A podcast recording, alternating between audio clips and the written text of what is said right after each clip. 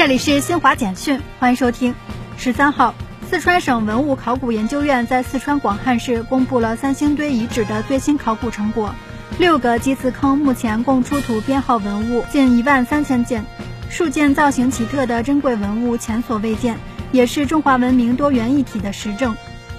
二零二二年全国节能宣传周十三号正式启动，这是我国连续举办的第三十二个全国节能宣传周。今年的主题为“绿色低碳，节能先行”，举办时间为六月十三号至十九号。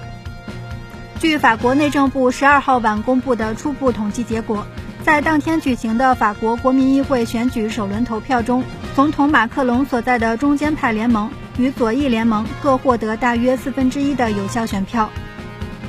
以色列航空航天工业公司十二号发表声明说。该公司推出一种基于人工智能技术的新型火力探测系统。据介绍，这一系统安装有光电和声学传感器，能利用先进算法快速、准确识别同时来自机枪、火箭筒、迫击炮等多个源头的火力。以上由新华社记者为您报道。